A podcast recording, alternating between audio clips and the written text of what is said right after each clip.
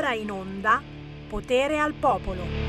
E ragazzi, addirittura abbiamo mandato in onda Go Go Go Lega Go Go! E beh, cosa facciamo? Non festeggiamo, scusami. Eh, siamo ormai nel Fedigristan. Oh, benvenuti nel Fedigristan. Siamo un po' tutti Fedigra. Eh, Fedigra. Fe, fe, fe, fe. Non riesco a dirlo, non riesco a dirlo. Sarà, sarà che sono passato anch'io dal Vinitali. Ci sono passati tutti, che faccio? Non ci passo anche io. Fedigristan, si dice così, ho il Corriere, Corriere l'ha azzeccata stavolta, eh. Fedigristan. Glu, glu, glu. Un saluto a quelli che sono lì a bere, a bere, a bere. È una cosa stupenda. Il Vinitali è una infinita. Tu sei lì, giri. E poi chiaramente si canta, si balla. Go, go, go, Lega, go, go. Buongiorno da Sammy Varini. Sì, sì, sì, oggi siamo piuttosto alticci in senso buono, e sarà questo 64% in Friuli Venezia Giulia. Go, go, go, Lega, go, go, Lega, primo partito. Oh, oh, oh, abbiamo bagnato il naso a Fratelli d'Italia. Ci dispiace, eh? Ci dispiace tanto, però la Lega poteva vincere anche senza Fratelli d'Italia. Oh, oh, oh, gnigniro, gnignero. Come state? Piatorico Micifico, siamo ormai nella settimana santa, la settimana di Pasqua e tanti piccoli regalini, tanti ovetti pasquali di Sammy Varini in questi giorni. Tra poco arriva Oriella Dorella. Eh, Etual della Scala. Eh, vabbè, vabbè, vabbè, è un piccolo regalino, un piccolo omaggio che Sammy Varin fa a voi ascoltatori. Alle 13.30 Parliamo di immigrazione, eh già, perché continuano ad arrivare.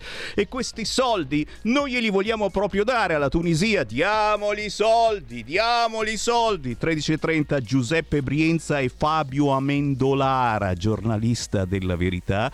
E cercheremo di capire cosa sta accadendo perché questi poi ci ritroviamo sotto casa nostra, non soltanto in corso Como a violentare le ragazzine che si fidano, è anche sotto casa nostra.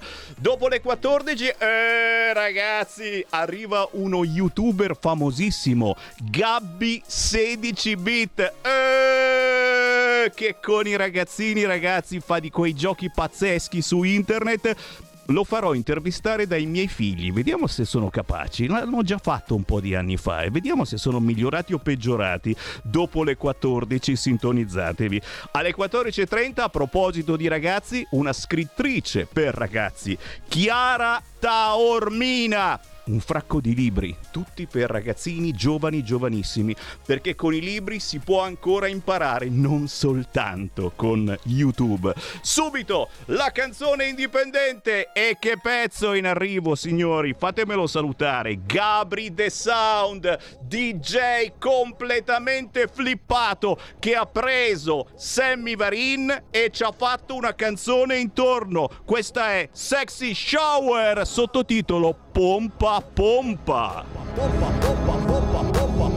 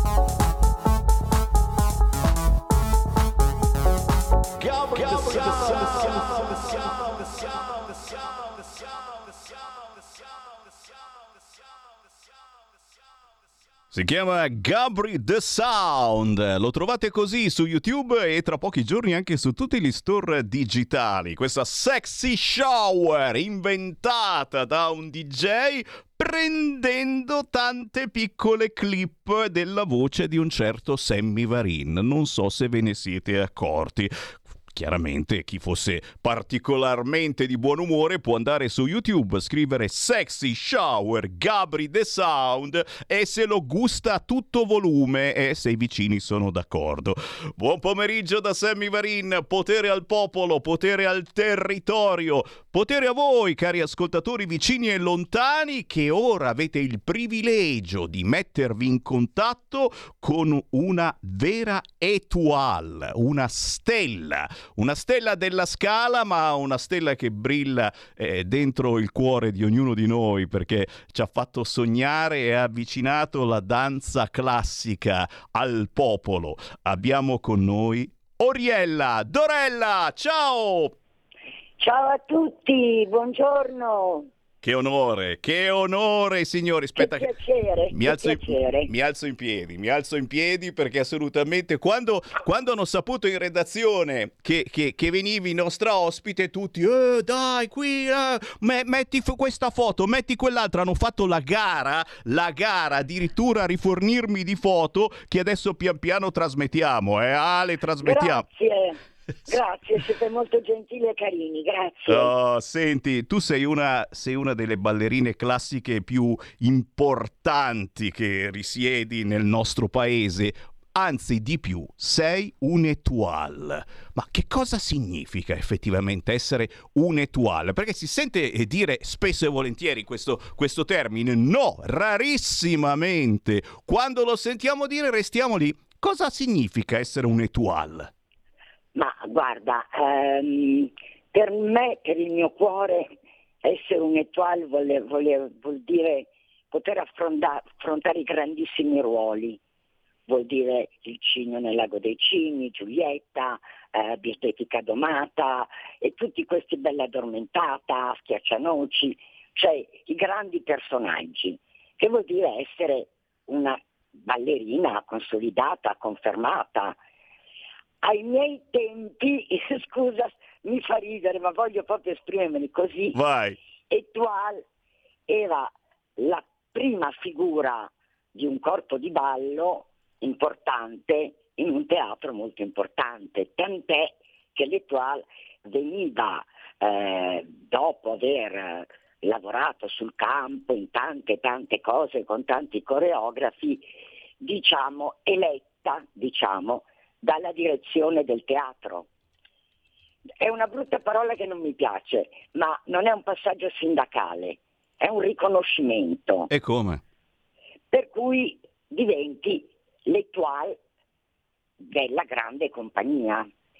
Poi étoile è diventata una parola per definire, un aggettivo per definire tante persone che hanno fatto un po' questo percorso, un percorso bellissimo, bellissimo perché io dalla scuola ho fatto il concorso nazionale, sono entrata subito nel corpo di ballo della Scala, sono stata corpo di ballo, solista, prima ballerina e alla fine sono diventata étoile.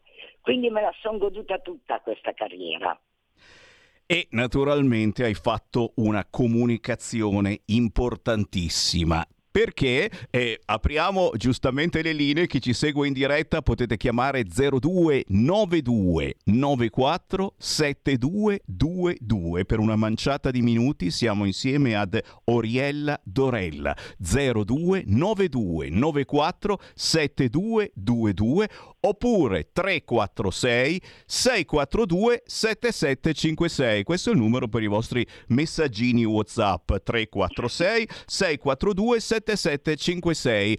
Dicevo, hai fatto comunicazione perché? Perché subito stanno arrivando i WhatsApp e ce n'è arrivato uno ancora prima che iniziassi la trasmissione, ma hanno visto la locandina su Facebook dicendo eh, ho in mente il tuo sorriso mentre balli con Ether Parisi. E qui, e qui si va subito negli anni Ottanta praticamente, o, o giù di lì, giusto? Certo, certo perché io sono mi piace dire atterrata in televisione attraverso un grande critico di balletto importantissimo che creò anche, inventò e condusse eh, la famosa maratona della danza, maratona d'estate, che fece entrare eh, in tutte le case eh, la danza, la danza classica, la danza moderna, la danza contemporanea, per quello che poteva essere in quel momento, perché adesso si è molto evoluto e aperto tutto. E sono stata convocata da Vittorio Tolenghi RAI nel giro di un pugno di ore eh, per partecipare a Dream, che era la, la trasmissione di Gianni Boncompagni che lanciava sua figlia, che io spero che mi senta, io saluto con grande gioia, Barbara Boncompagni. E come la ricordiamo? Ecco, quella è stata la mia grande esperienza con Enzo Paolo Turchi, che è un bravissimo ballerino, non dimentichiamo, primo ballerino del San Carlo di Napoli, che era già atterrato in televisione prima di me. Quella è stata la prima grande esperienza televisiva, ma prima altri passaggi li avevo fatti perché io svolazzavo perché sono una curiosa e adesso quando guardo dietro non so se definirmi un po' incosciente o coraggiosa, ma quando c'era da ballare io andavo. Ed era un momento che la danza stava prendendo eh, il sapore della gente, la danza non era più elite, non era solo andare a teatro, la danza ti entrava in casa attraverso le trasmissioni, più o meno popolari e quindi un grande sdoganare, ma era già stato fatto prima di me, perché Carla Fracci è stata una delle prime che ha fatto dei, degli esploit veloci, passaggi televisivi, c'è anche un famoso cancan di Fracci, credo con Parisi proprio. Quindi ho avuto questa meravigliosa opportunità e mi è piaciuto molto cavalcarla. Poi ho fatto fantastico eh. con un giovanissimo e meraviglioso Raffaele Paganini, con un grande coreografo che è stato Mario Pistoni, che io avevo già conosciuto in teatro perché scaligero anche. E, e sono state esperienze meravigliose perché poi sono uscita in tournée. Io credo praticamente di aver ballato in tutte le piazze d'Italia e mi piaceva quest'idea che il pubblico fosse lì in piedi nemmeno seduti gratuitamente a, a capire che cosa poteva essere la danza. Cioè, quando dico incosciente o coraggiosa, ma cose meravigliose. Io ho fatto due o tre festival bar. In uno ho, ballato Tis Reading, sempre sulle punte, e in un altro addirittura eh, con Salvetti eh, che conduceva il festival bar, il grande boss del festival bar, ho ballato il passo 2 del balcone di Giulietta Romeo che avevo appena ballato alla Scala, quindi all'Arena di Verona. Quindi dei passaggi straordinari, perché c'erano tutti i cantanti, mi ricordo che mi guardavano, che loro piaceravano tra di loro e io ero un'ora e mezza che facevo la sbarra, sudata, e loro mi dicevano ma calmati, mi dicevano calmati, ma io dovevo essere pronta quando era il mio momento, hai capito? quindi alle plie e pirouette, eccetera, eccetera. Quindi anche esperienze particolarissime Aspetta, ti fermo perché già stanno arrivando un fracco di messaggi per eh, eh, ricordare, ci stai facendo eh, un excursus fantastico nei ricordi e chi è avanti con l'età non ne ha dimenticato neanche uno di questi episodi, ma, ma soprattutto i più giovani secondo me devono andare a ricercarti attraverso YouTube oggi, è facilissimo signori. Oriella Dorella ha ballato con, dicevamo, tanti ballerini internazionali nazionali, ma in particolare Franco mi vuole ricordare Nureyev, eh? E che cosa hai provato? Sì, certo. Com'è stato stare accanto a questo signore? Allora, diciamo che per me Nureyev è unico. È stato veramente un grandissimo ballerino che ha unito una tecnica straordinaria e un'eleganza incredibile e con un carisma unico, perché secondo me sempre il carisma o ce l'hai o non ce l'hai. E lui aveva un carisma inimitabile, tanti ci hanno provato, ma oggi non c'è mai riuscito nessuno a avere quel suo potere, quel, quel suo coraggio, eh, che qualche volta era magari anche un po' arroganza, un po' durezza, perché lui era molto pretenzioso, ma prima di essere pretenzioso con noi, era pretenzioso con se stesso. Non ha mai modificato una coreografia, non se l'è mai accomodata, se la studiava dietro al palcoscenico durante gli intervalli per essere perfetto. Quindi è un esempio straordinario grande ballerino e anche un grandissimo coreografo perché secondo me a tutt'oggi uno dei più bei balletti che girano in tutto il mondo è proprio il suo Schiaccianoci, musicalissimo, di una tecnica classica ma innovativa, eh, senza risparmiare un passo, una virgola, un accento. Dunque, io non amo le fotografie, in casa mia non c'è una mia fotografia. Non ci sono fotografie. Noi ne stiamo trasmettendo una cinquantina, una dietro l'altra in questo ecco, momento. Ecco, perché le fotografie mi ricordano che se qualche cosa mi viene un languore e io non amo tanto guardare indietro, amo di più guardare avanti. Ma nella mia camera c'è una fotografia grande, una spanna, piccolina, in bianco e nero, presa alla scala, degli applausi di Rudi e di Nureyev, degli applausi di Rudolf Nureyev. È già un dio, solo per come si porge al pubblico. Col... esce tutto lui, niente. Due mani così semplici, ma esce un potere ed è l'unica fotografia, a parte i miei genitori naturalmente che non ci sono più, e i miei figli che li ho messi in un bel quadretto dove mi trucco, perché quella è l'ala, è l'ala della gioia. Ah. Quindi è nella mia camera, è lì. Splendido. Intanto lo guardo, prendo un paio di orecchini e dico che fortuna ho avuto ad averti incontrato e conosciuto. Però era molto duro, eh? Sì. Non, non faceva risparmiare nessuno, nemmeno lui si risparmiava. Sentite, torniamo per un attimo ai tempi nostri perché eh, ci hai, parlato di allenamento duro, bisogna mm, a volte essere eh, duri anche con se stessi eh, per fare questo mestiere. Eh, mi vengono in mente naturalmente eh, insegnanti che forse hanno esagerato con una certa durezza nel campo eh, della danza. Abbiamo visto no, ci sono... No, no, no, no. Eh, spiegaci. No, non me ne vengono in mente. Spie- spiegaci, è, è, è, è, cambiato qualche cosa rispetto a quei tempi? Eh, può capitare eh, che ci siano dei cattivi maestri anche in questo campo come in ogni campo? Ma cattivi intendi poco bravi o poco buoni? Eh, poco buoni, eh, vedendo le inchieste, vedendo eh, quello che è successo qui alle porte di Milano con quell'inchiesta eh, che, che, che, vede eh, ragazzine eh, che sono state mh, quasi, quasi mh, mm, molestate, ma non sessualmente, con il linguaggio, eh, dicendo eh, guarda come sei maialina, stai ingrassando, devi dimagrire. Ma io de- trovo che ci sia un'esagerazione su tutto, nel senso che eh, qualche volta eh, è anche un po' un gioco, devi calcolare che la, il nostro apprendimento è molto fisico. Yeah. Io sono passati 50 eh, anni, ricordo ancora il dito nel centro della mia schiena della mia direttrice del ballo, che, che si chiamava Esme Bulnes, e che diceva, qui c'è la tua energia, ricordatelo, non le gambe, ed esattamente dove si allaccia, non so se si può dire il reggiseno. Eh certo.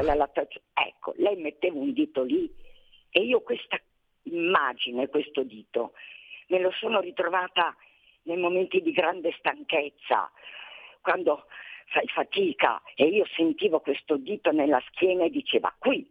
E allora partivo come una saetta perché sapevo che la mia energia era ancora lì. Quindi c'è un modo di approcciare un po' più fisico. E io credo qualche volta un po' anche scherzoso perché si crea un po' questo legame, come ripeto, un po' fisico perché è vero che tutto passa dalla testa, ma non si ferma lì, deve arrivare nel corpo. Già. E non è cosa facile, perché io con la testa posso capirlo, ma poi lo devo far arrivare al corpo. certo, certo. Quindi insegnanti che non sanno insegnare, sì, credo che ce ne siano molti. Senti, stanno arrivando un fracco di messaggini. Mi dispiace ti... dirlo, è per quello che io quando vado ai concorsi e parlo con le bambine o le più grandi dico non accontentatevi mai, non scegliete l'insegnante più vicino a casa perché è comodo, cercatelo, andate. E come diceva Sepulveda nella Gabbianella, che io ho ballato tanto per il piccolo teatro per Streller, vola solo chi osa farlo. Bisogna avere il coraggio, perché i danzatori, parlo di una ballerina, io come danzatrice, le paragono così. Noi siamo farfalle con le ali di titanio e una vita da Marines. Questo è l'approccio a quello che può essere il nostro studio e la nostra carriera, perché abbiamo un aspetto ginnico importantissimo, non abbiamo la parola, quindi abbiamo il gesto e tutto passa attraverso l'arte, non è ginnastica, è arte. Quindi è, un, è una cosa importante perché non, basta, non bastano le pirouette, ci vuole l'anima, l'esperienza della vita, perché il mio maestro, Robert Streiner, meraviglioso, diceva ricordati quando sei sul palcoscenico, per quante coroncine di diamanti e tu, tu abbia addosso, sei sempre nuda. Quindi vuol dire che sul palcoscenico deve uscire l'anima e questa secondo me è arte splendidi pensieri che eh, trasmettiamo a tutte le età in questo momento, a chi ha 20 anni, a chi ne ha 80. Eh, eh, messaggi, dicevo, di tutti i tipi, ti salutano, ti fanno i complimenti e ti chiedono ora cosa stai facendo. questo dice un caro saluto all'Etoile che ho visto danzare nel ballo Excelsior alla Scala con Fracci e Bortoluzzi. Eh? Sì, sì, è vero, è vero, è vero. Ah. Faceva la folgore e poi faceva il corpo di ballo e poi insomma bastava ballare, capisci? Perché secondo me ballare con la musica, con la gente, chi ti guarda, chi è vicino a te, è una delle cose più belle del mondo. Tant'è che quando io non devo fare cose serie, coreografie o partecipare, adoro il mambo. Ah, dai, non lo sapevamo. Ma non, ma non il mambo, cioè il mio mambo, ma non so neanche se sia fatto così, ma mi viene così. E io ballo il mio mambo. Stupendo. Eh, Mambo number 5 mi fa impazzire. Eh, beh, adesso, adesso, il nostro DJ ce lo, ce lo, fa ascoltare in sottofondo. Ah, sì. Assolutamente. io che in questo momento sono nella mia casina milanese intanto che va il vostro mambo, andrà anche il mio mambo. Senti, eh, abbiamo ancora due minuti, ma intanto dici eh, che cosa stai facendo in questo periodo. Io leggo che sarà in giuria, ad esempio, domenica 16 aprile al concorso di danza al Teatro Quattro Mori di Livorno, il 22 aprile a Torre del Lago, Luca sarai ospite, il 28 maggio Jesolo Dance Contest. Insomma, fermarsi mai, eh, Oriella? No, fermarmi mai perché, perché mi piace e poi perché quello è il mio mondo, è la mia cultura, eh, quindi sono cresciuta così e mi, poi mi piace vedere i ragazzi giovani, andare a vedere spettacoli, ma il ma... 25 di gennaio, giorno del mio ennesimo compleanno, sono entrata nella mia settima vita. Io diviso la mia vita in periodi, gli studi, la scuola, l'accademia, eh, il teatro, la carriera, eh, matrimonio, figli, separazione, un pezzo di vita un po' strana. E adesso sono atterrata alla settima vita. Faccio quello che mi piace e desidero fare. E ballo il mambo. E questo è il mambo di Oriella Dorella. Grazie Oriella, buona vita, Un prestissimo. a tutti. Ciao. Buona Pasqua. Buona Pasqua, ciao ciao. ciao.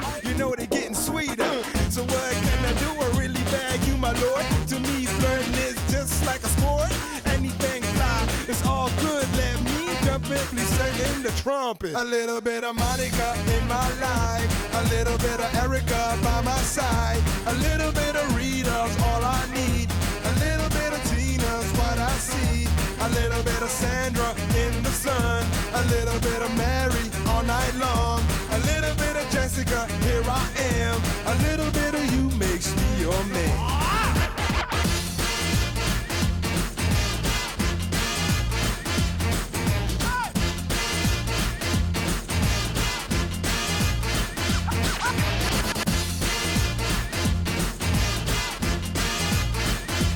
Mambo number five. Jump up and down and move it all around. Shake your hand to the sound, put your hands on the ground. Take one step left and one step right. One to the front and one to the side. Clap your hands once and clap your hands twice. And if it looks like this, then you're doing it. A little bit of Monica in my life. A little bit of Erica by my side. A little bit of Rita's all I need. A little bit of Tina's what I see. A little bit of Sandra in the sun. A little bit of Mary all night long. A little bit of Jessica, here I am. A little bit of you makes me your man.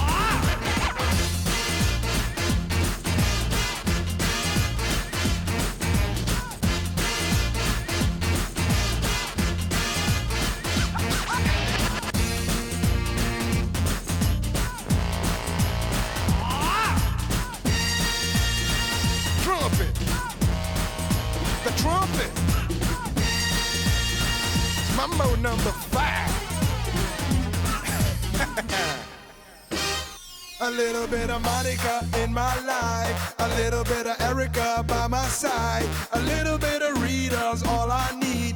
A little bit of Tina's what I see. A little bit of Sandra in the sun. A little bit of Mary all night long. A little bit of Jessica, here I am. A little bit of you makes me your man.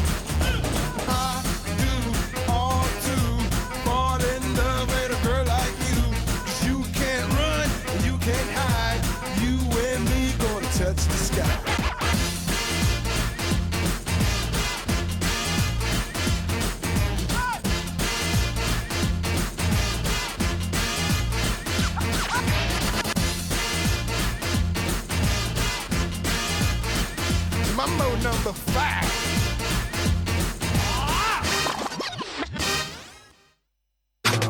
Stai ascoltando Radio Libertà. la tua voce libera, senza filtri né censura. La tua radio.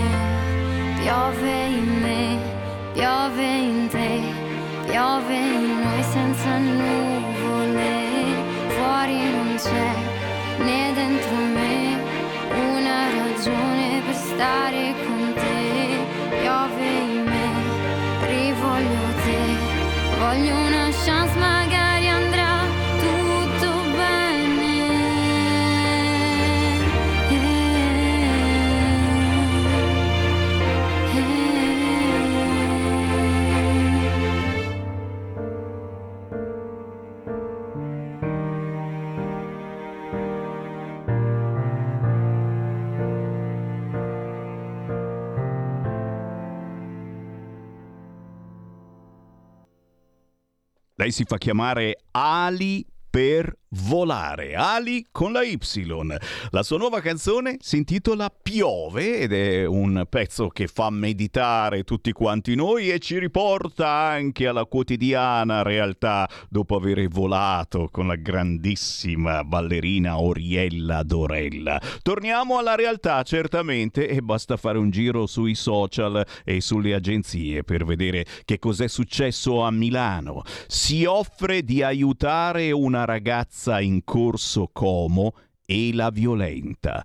Preso un 37enne. Il fatto venerdì notte. La 24enne in discoteca aveva perso il cellulare e le chiavi di casa e si è fidata dell'uomo. Naturalmente nel titolo il Corriere non specifica che si tratta di un immigrato senza fissa dimora. Stanno arrivando, ne stanno arrivando tantissimi, quasi tutti irregolari, quasi tutti da aiutare, da mantenere, quasi tutti che poi ci ritroviamo sotto casa a spacciare droga o appunto nelle zone più particolari di Milano a far chissà che cosa. Ne parliamo con eh, due giornalisti che conoscete bene perché sono ospiti spesso su queste frequenze e li leggiamo anche sul quotidiano La Verità o sul settimanale Panorama. Ma prima di tutto ciao a Giuseppe Brienza. Ciao Giuseppe! Ciao Sammy, ciao a gli ascoltatori. Piacere di ritrovarti e a proposito della verità e di panorama è con noi anche Fabio Amendolara, buongiorno! Buongiorno Sammy, buongiorno ai radioascoltatori. Eh, si chiama proprio così questa piccola parentesi che eh, voglio mostrarvi eh, in tutta la sua problematica, in tutta la sua problematica, perché davvero eh, ne stanno arrivando, ne continuano ad arrivare di immigrati e pare che non ci sia una soluzione a un'accoglienza no limits. Accoglienza non limits? Punto di domanda. Vi cedo volentieri il microfono. A te, Giuseppe Brienza. Allora, cari ascoltatori, oggi abbiamo Fabio Mendolara che conoscete sicuramente per La Verità e per eh, Panorama, no? entrambi diretti da quel grande giornalista che è Maurizio Belpietro. Ecco, Fabio, sei un po' un, diciamo, una razza rara, no? un reporter sei in realtà, no? e hai scritto anche un libro che segnalo ai nostri amici di taglio proprio investigativo, che non riguarda l'immigrazione, ma insomma una delicata eh, pagina di storia eh, italiana del Novecento. No? Si intitola Vel Eni, Eni con riferimento all'ente nazionale idrocarburi, parli del petrolio, le misteriosi morti di Mattei, Enrico Mattei, Pasolini per Paolo Pasolini e Tullio De Mauro, un altro giornalista che investigativo, Fabio, che alla fine è stato ucciso dalla mafia, pubblicato nel 2016 per il Castello Edizioni di Foggia. Ecco Fabio, tu eh, nelle tue inchieste, insomma anche nei tuoi reportage, ti sei occupato sulla verità di immigrazione. Io partirei subito dal, insomma, la vicenda che è rimasta un po' esemplare in negativo, no? della stazione centrale di Milano. Le cose non sono migliori alla stazione centrale di Roma, anche se qualcosa si sta muovendo. Tu hai scritto una cronaca in particolare su quell'evento che molti amici avranno seguito anche nelle trasmissioni Mediaset di attualità politica, il recente accoltellamento di insomma inizio marzo con sei feriti tra i passanti, due dei quali gravi e quel bravissimo giovane papà, diciamo così, che magari immedesimandosi eh, in quella ragazza che sta, sta stesa a terra, insomma, da questo immigrato, eh, è stato ferito gravemente per essere intervenuto. Insomma, siamo ancora al fai da te dell'autodifesa o sta cambiando qualcosa? Ah, tanto dobbiamo dire che eh, Luciana Lamorgese ci ha lasciato un'eredità eh, molto pesante. Eh, anni di, eh, diciamo di, abbandono sotto il profilo della sicurezza eh, poi producono eh, questi mostri e intervenire ovviamente è difficile, non si può fare, si può costruire diciamo, un meccanismo di, di, di, di sicurezza in, nel, nel, giro di poche settimane.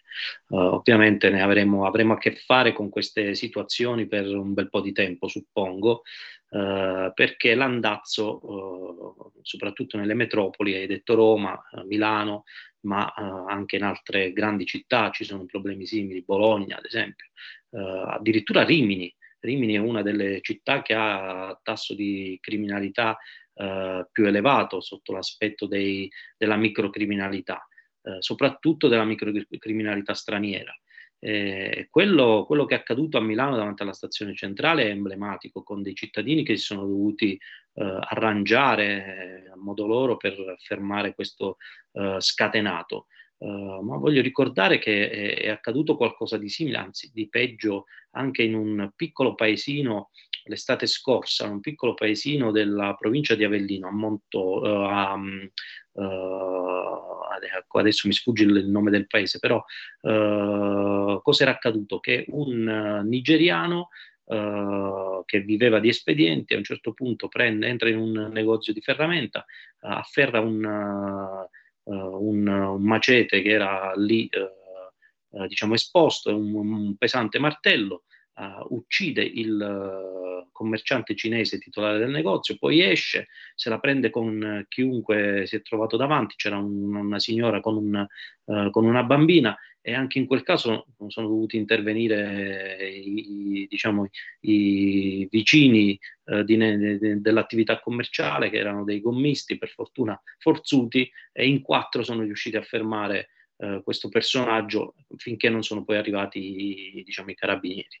Eh, di storie di questo tipo è piena la cronaca, cronaca italiana, quindi eh, è sotto gli occhi di tutti che c'è qualcosa che non va eh, e assolutamente bisogna intervenire per eh, ripristinare un minimo di sicurezza e offrire ai cittadini la possibilità di poter Uh, uscire di casa con, con, serenità. Due settimane fa ero a, a Doha, in Qatar, e, e, lì ho conosciuto una guida turistica italiana che si è trasferita là seguendo il marito.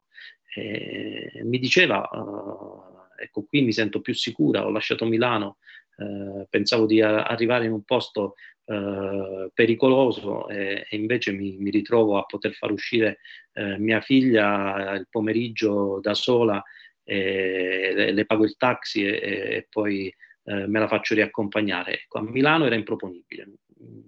Mi sono sentito mortificato da italiano.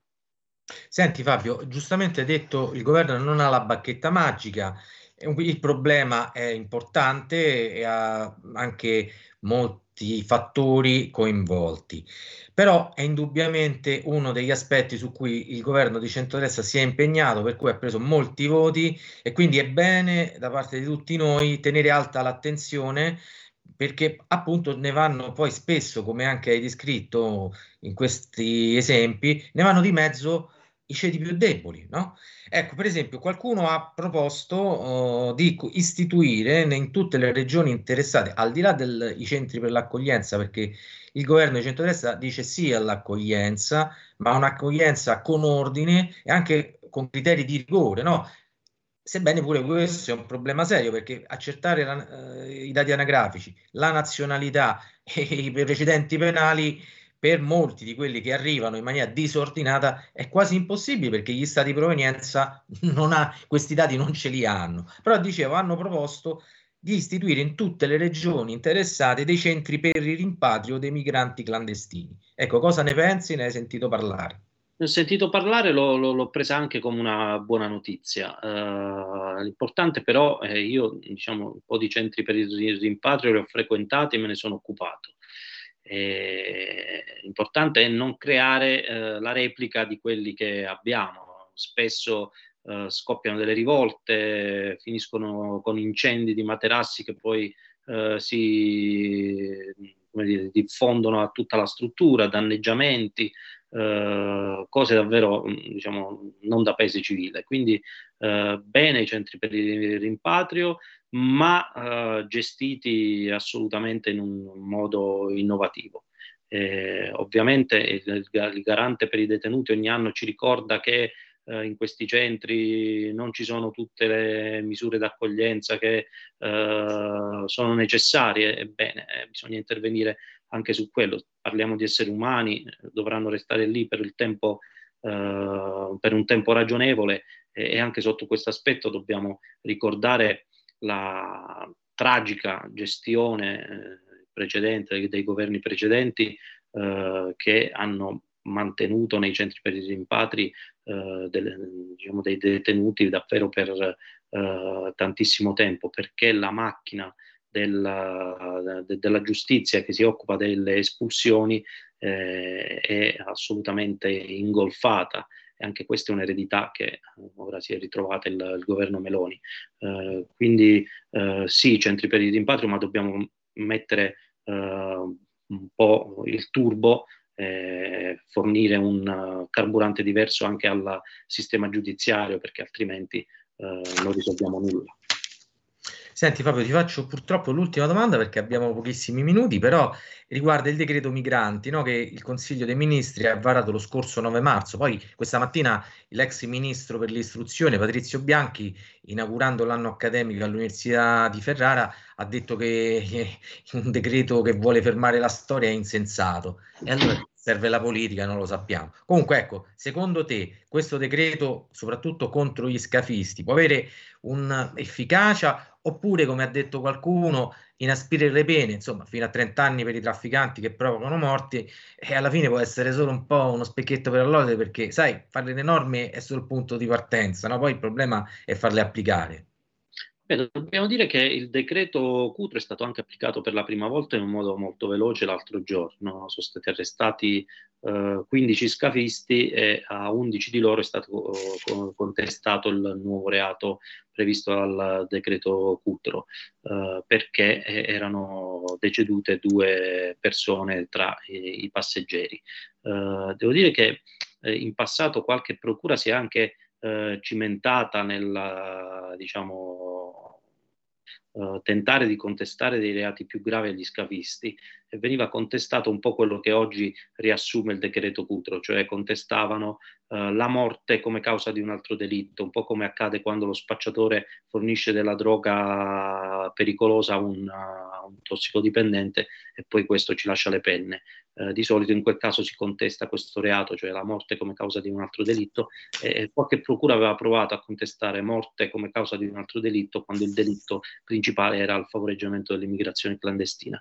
Eh, il decreto Cutro non ha fatto altro che eh, legiferare sotto questo aspetto e renderlo eh, più fruibile da parte dei magistrati. Eh, una prima applicazione c'è stata, vediamo cosa succede. Ritengo però che eh, più strumenti si diano alla magistratura e alle forze di polizia e più il contrasto agli scafisti eh, può essere incisivo.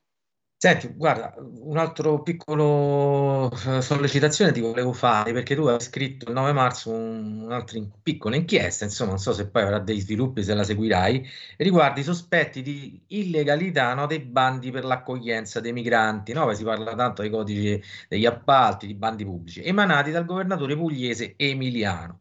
Ci sono alcune indagini in corso, ci vuoi dire qualcosa eh, che magari non se ne è parlato tanto al di là della verità e qualche altra testata? Ecco, già al momento dell'arresto di questo personaggio, Mario Lerario, che eh, era il, stato piazzato lì da Michele Emiliano come eh, capo della protezione civile, era l'uomo che doveva gestire la pandemia in Puglia. Eh, viene arrestato perché eh, aveva incassato eh, due eh, mazzette da imprenditori che sostiene l'accusa, erano stati favoriti, lui ha confermato, diciamo, anche perché gliel'hanno trovate in macchina. Eh, e eh, abbiamo poi scoperto successivamente che eh, quei bandi eh, erano stati eh, affidati in modo diretto, quindi senza una gara pubblica. Uh, ma non è soltanto questo l'aspetto inquietante, eh, stiamo parlando dei bandi per la costruzione di container a Borgo Mezzanone, cioè lì dove devono andare a stare i braccianti migranti che si occupano di, eh, dell'agricoltura, diciamo, di, di, di lavorare eh, nei campi, in special modo lì nella provincia di Foggia lavorano nella, per la raccolta del pomodoro. Uh, oggi però scopriamo che nei container pagati dalla Regione Puglia, uh, questo denunciano i sindacati, io ho intenzione di andare a verificare sul campo, uh, i sindacati denunciano che ora i migranti devono pagare un obolo per poter dormire in questi container che tutti noi abbiamo pagato per la loro costruzione. E davvero mi sembra di essere in un paese simile al Venezuela. Insomma. Senti, invece la Gran Bretagna mi sembra che sia un pochino da osservare, se non copiare, ma insomma i britannici arrestano i clandestini e li rimpatriano con l'accordo degli stati africani. Insomma, voi ne avete parlato sulla verità, pensate di parlarne e poi chiudiamo perché abbiamo concluso purtroppo Fabio. Sicuramente, come dicevi tu, è molto interessante seguire eh, lo sviluppo, eh, diciamo, anche legislativo eh, inglese. Dobbiamo però ricordare che, insomma, forse non sono proprio un esempio da, da seguire, eh, soprattutto sotto il, diciamo, l'aspetto umano, visto che io me ne sono occupato, quello che è accaduto a Calais eh, quando gli inglesi si rimpallavano con i francesi eh, un soccorso di migranti e poi è finita in tragedia. Bene, a noi è stato creato un caso su Cutro perché eh, insomma eh, chi accusava, soprattutto i giornali progressisti, chi accusava la Guardia Costiera, chi accostava, accusava la Guardia di Finanza, noi però diciamo ci siamo spesi in mare per cercare di eh, salvare queste persone, poi è stato davvero impossibile e, e c'è stata la tragedia.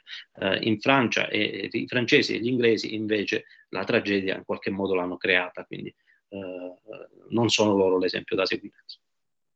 Grazie Fabio, Semmi se ci sei, noi abbiamo tra virgolette concluso, ma, ma, vorremmo tanto parlare di questo argomento perché ce lo meritiamo noi popolo italiano, dopo tanti anni siamo riusciti a votare e vorremmo insomma qualche risultato nei tempi e nei modi che sono possibili. Siamo nell'Unione Europea, la Gran Bretagna sta fuori, vediamo un po' se è convenuto o no.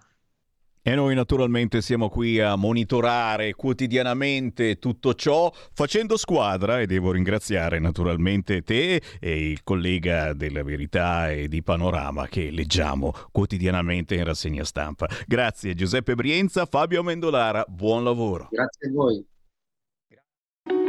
Segui la Lega è una trasmissione realizzata in convenzione con La Lega per Salvini Premier.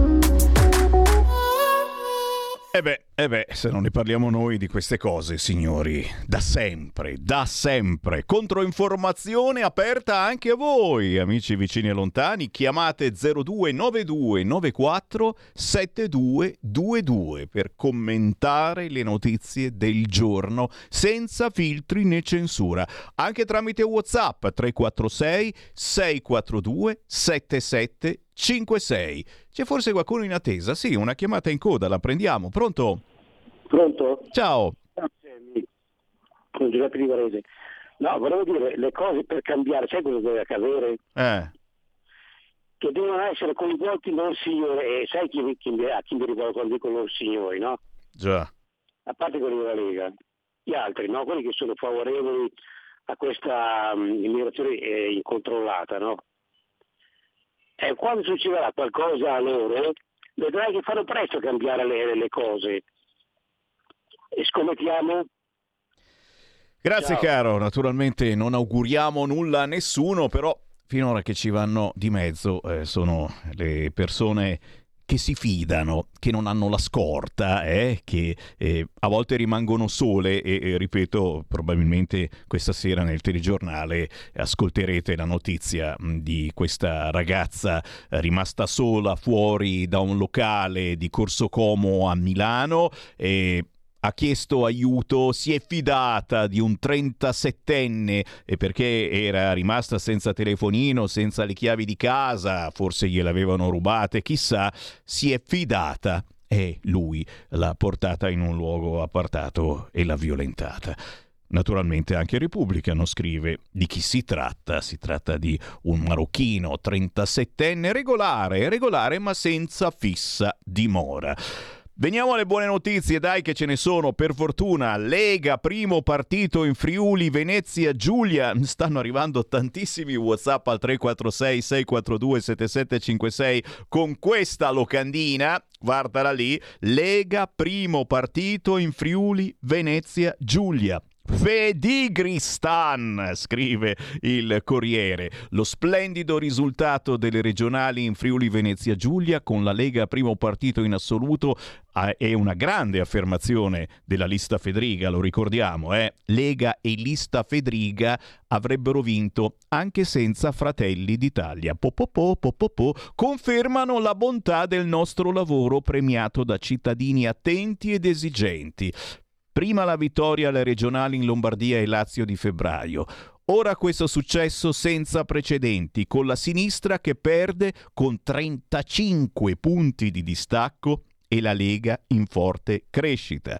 Avanti a testa alta, con umiltà e determinazione, ad attacchi e polemiche rispondiamo con sorriso e lavoro. Eh, e ce l'abbiamo tutti quanti. Il sorriso sarà anche glu glu glu glu Vinitali che comunque fa la sua parte però oh, 64% in Friuli Venezia Giulia go go Lega go e l'effetto slime che siamo tutti qui a aspettare, ma come? Ma doveva esserci l'effetto slime? Fateci sapere qualcosa, che fine ha fatto la slime? No, no, no, siamo giornalisti, va bene, mm, pendiamo un po' dalla parte della Lega, però bisogna riconoscere che la slime è come quando si dice ecco il governo non sta facendo niente, ma è appena arrivato sto governo, eh, insomma appena adesso un po' di mesi. La slime è arrivata veramente da pochetto. Il candidato eh, di, di centrosinistra, PD e 5 Stelle in Friuli, era stato scelto che ancora la slime non esisteva. Pensate un po' che roba, eh? No, non aveva ancora fatto la tessera del PD, forse. Quindi non diamo assolutamente la colpa alla slime, prendo le distanze da questi WhatsApp appena appena tendenziosi. Chiaro che gli amici del Corriere che mi stanno ascoltando immediatamente rintuzzano dicendo "Ecco, siete andati bene in Friuli Venezia Giulia, ma guarda adesso cosa succede? Avete preso più voti di Fratelli d'Italia? Adesso la Meloni ve la fa pagare". E senti qua, lo scontro nel governo sul PNRR e lo stop di Meloni al partito di Salvini. Oh, ci vuole stoppare! La Meloni vuole stoppare! Che pazienza, raga, voi date retta al Corriere, ma no, l'unica cosa di bello che ha scritto il Corriere è Fedigristan. Siamo nel Fedigri. Oh, come si sta bene nel Fedigristan. Il Partito Democratico è lì che ci guarda e dice cazzo abbiamo perso ancora, stiamo perdendo da tutte le parti. E vedrete anche nelle grandi città ragazzi, il prossimo passo è quello, tanta tanta pazienza ma soprattutto buona comunicazione. Qui l'appello, figlio d'Apollo, che Sammy Varin fa naturalmente ai colleghi, giornalisti, abbiamo parlato prima con Fabio Mendolara della Verità, anche altre testate con cui collaboriamo quotidianamente facciamo squadra. Facciamo squadra contro le corazzate dell'informazione di centro-sinistra, contro le radio come Radio Capital che mettono bellissima musica, ma quando lo speaker apre il microfono, ragazzi, mamma quante che ne dice, lavaggio del cervello. Hai capito bene, caro Sammy Varin. E noi non lo facciamo lavaggio del cervello, no, assolutamente, nel senso che pensiamo che la verità stia nel mezzo non ce l'abbiamo in tasca noi la verità, ma qui, su queste frequenze, qui a Radio Libertà, vi diciamo cose che ne siamo certi gli altri canali non dicono, perché non possono o semplicemente perché non vogliono. Ci fermiamo, ma solo per qualche istante, ragazzi. Poi, oh, Oggi, arriva, oggi, arrivano youtuber, eh? oh, mamma mia, abbiamo avuto di quegli ospiti pazzeschi quest'oggi.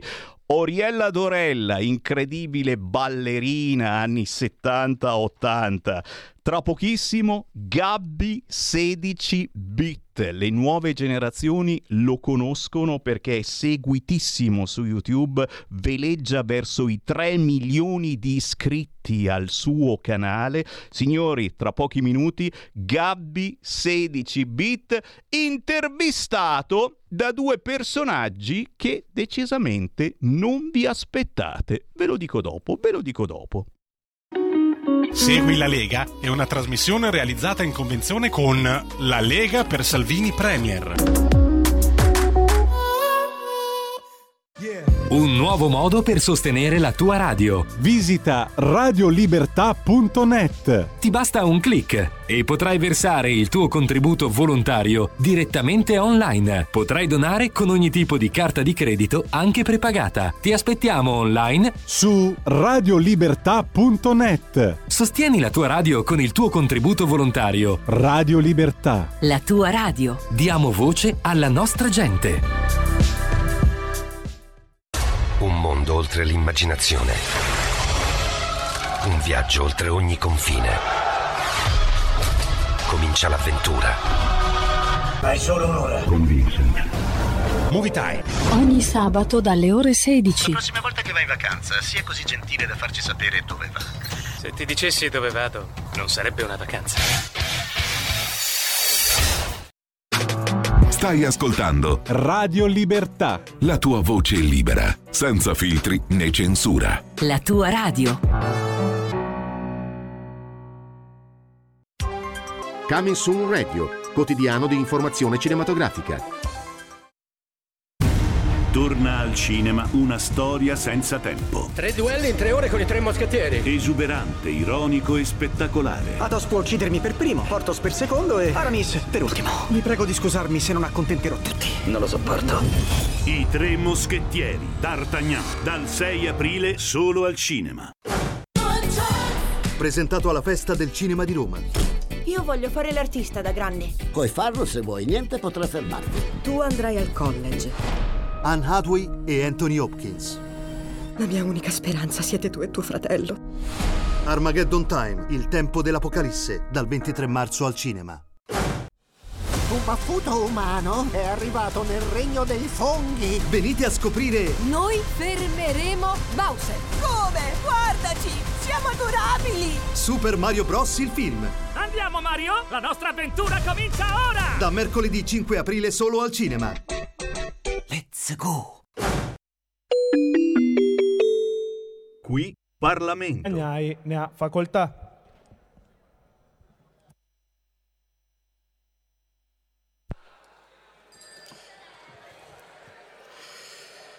Grazie. Colleghi, cortesemente facciamo intervenire l'onorevole Bagnai. Grazie. Grazie. grazie, Prego, onorevole. Presidente, grazie. Mentre vengono, mentre abbandonano l'aula quelle, quelle tute, quei giubbotti assolutamente puliti, che evidentemente non sono mai stati indossati da un lavoratore, eh, mi avvio a esprimere la dichiarazione di voto del mio gruppo che è naturalmente una dichiarazione di voto favorevole, non, non, non, per disciplina di partito o di maggioranza, ma per profonda convinzione.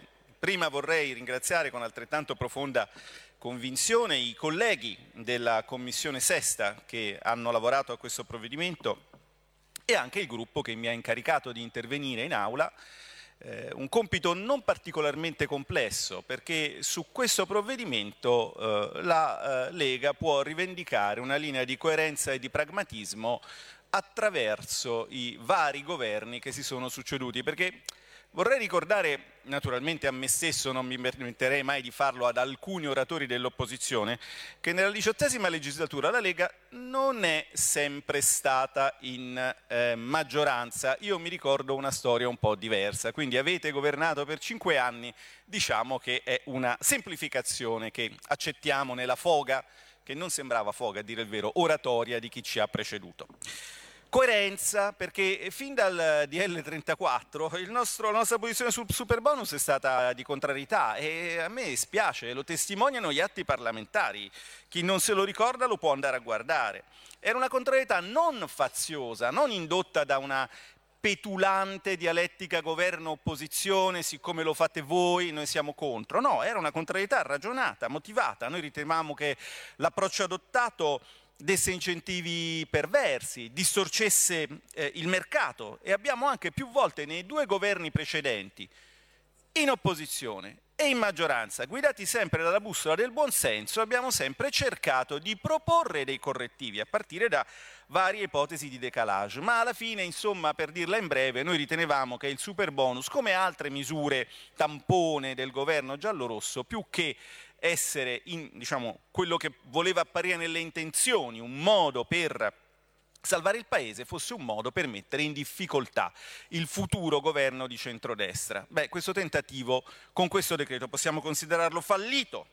Coerenza e responsabilità, ma anche studio e senso critico, perché a sinistra tanti continuano a sciacquarsi la bocca col termine Europa, ma si resta sempre con la spiacevole sensazione che in realtà non sappiano di che cosa parlano. Noi lo sappiamo, l'Europa la frequentiamo, la conosciamo, la studiamo ed è proprio per questo che non abbiamo mai fatto in nome dell'Europa proposte che l'Europa non avrebbe consentito di mantenere. E il super bonus un pochino è anche questo, perché il risvolto finanziario del super bonus, cioè la circolazione illimitata dei crediti fiscali, poneva le basi di qualcosa che l'Unione Europea in tutta evidenza non avrebbe mai accettato, la creazione di una moneta fiscale. Io non sono qui per discutere i torti o i vantaggi di questo strumento. Semplicemente voglio ricordare che quando nello scorso autunno il ministro Giorgetti ha ricordato con responsabilità che la cessione del credito era da considerarsi una facoltà e non un diritto, stava semplicemente mettendo in guardia, con la sua consueta lungimiranza, contro un esito che era facilmente prevedibile e che si è materializzato nell'ultima versione del manuale Eurostat sul debito pubblico. Questa versione, ve lo ricordo, ribadisce una verità lapalissiana che dovrebbe essere evidente per tutti noi, che siamo, per quanto sia, cittadini della patria della partita doppia, della patria della moderna contabilità. Nel momento in cui può circolare illimitatamente, un credito diventa moneta, cioè diventa un'attività finanziaria di qualcuno e eh, nel mondo della partita doppia quindi diventa anche necessariamente una passività finanziaria di qualcun altro e quel qualcun altro è lo Stato. Questo è scritto nel manuale Eurostat. Quindi punto fermo ognuno ha diritto alle sue opinioni, e qui ne abbiamo sentite tante, ma purtroppo nessuno ha diritto alla sua contabilità, altrimenti si finisce nei tribunali o si finisce sotto diciamo, l'attacco dei mercati. Le cose non funzionano così, nel mondo reale i bilanci hanno un dare un avere e con questa misura mettiamo in sicurezza il bilancio pubblico, tutelando al tempo stesso, eh, con criteri di proporzionalità e di ragionevolezza, l'affidamento dei eh, cittadini, famiglie e imprese. Qui Parlamento.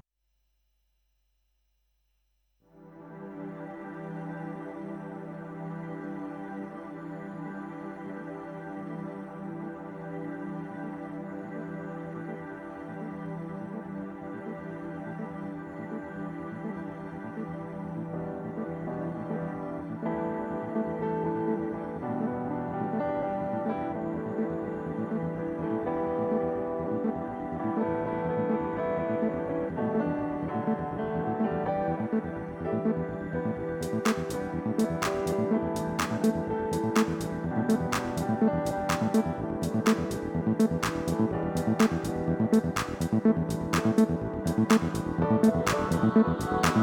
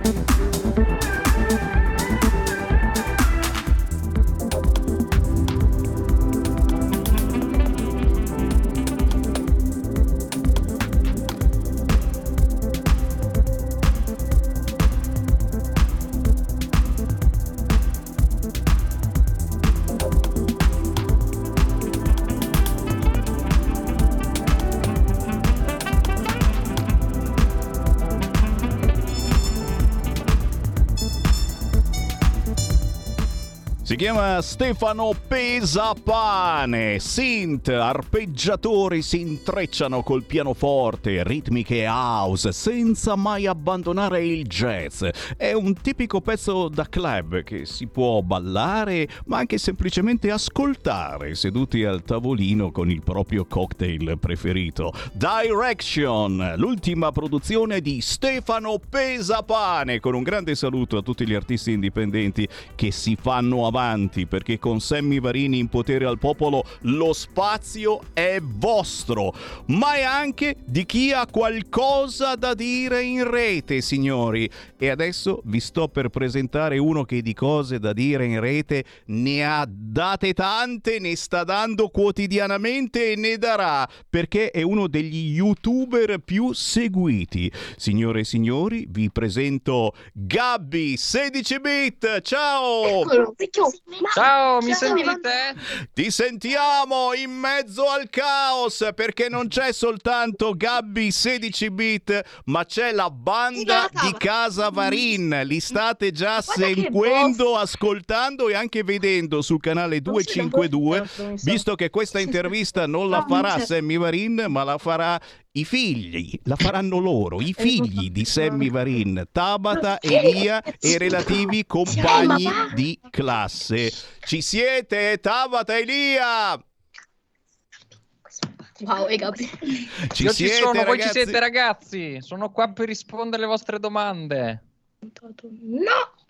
Allora, allora, allora chiediamo, chiediamo a questi ragazzi che magari non hanno semplicemente alzato il volume del, del computer. eh. Biso- prova, prova a scrivergli, eh, re- regista, di alzare il volume del computer perché ci stanno guardando, ma a quanto pare non ci ascoltano. Intanto parto io. E Gabby, vero nome Gabriel Weiss, cresciuto nel Trevigiano. Poi mi dici se azzecco oppure no. Cresciuto nel Trevigiano, ora non si sa, località segreta, ma non troppo dove vivi. Hai ereditato la passione per i videogiochi dal padre. Oggi sei uno degli youtuber italiani più celebri nella rete, ma sei anche autore di libri e hai fatto anche un uovo perché è appena uscito l'uovo di Pasqua di Gabby e lo vedete tra le fotografie che scorrono. Specializzato in gameplay di giochi come Minecraft, ma non soltanto.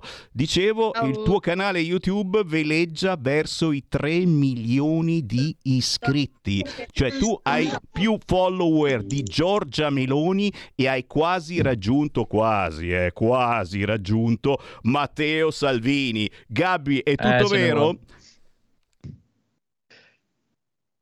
Ho detto... Ce ne vuole, ce ne vuole per Matteo, però sì, eh, ve- dico veramente un grande traguardo, manca poco ai 3 milioni che ormai sono 50.000 iscritti circa che mancano, quindi iscrivetevi, se state vedendo aiutatemi a raggiungere i 3 milioni. È veramente stato un viaggio che sta durando ormai da 10 anni, quello nel, nel web, nella rete, che mi mette anche ecco, in contatto con tanti ragazzi eh, giovani e, e per poter insomma anche esprimere la mia passione insieme a loro dei videogiochi che insomma li ho sempre giocati fin da piccolo, grazie come hai detto tu poc'anzi con mio padre.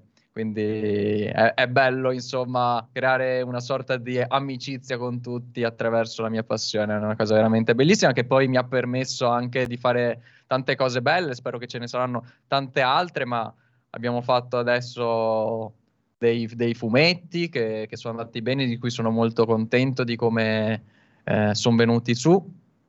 e adesso anche l'uovo di Pasqua che collaborazione con Dolci Preziosi una buonissima buonissima cioccolata devo dire eh che non Quindi... c'è sfuggito eh. siamo stati tra i primi a comprare l'uovo di Pasqua che lo dobbiamo ricordare eh, non si trova proprio da tutte tutte le parti hai, hai, hai qualche nome eh, di, di centro commerciale di catena dove siamo sicuri di trovare l'uovo di Pasqua di Gabby?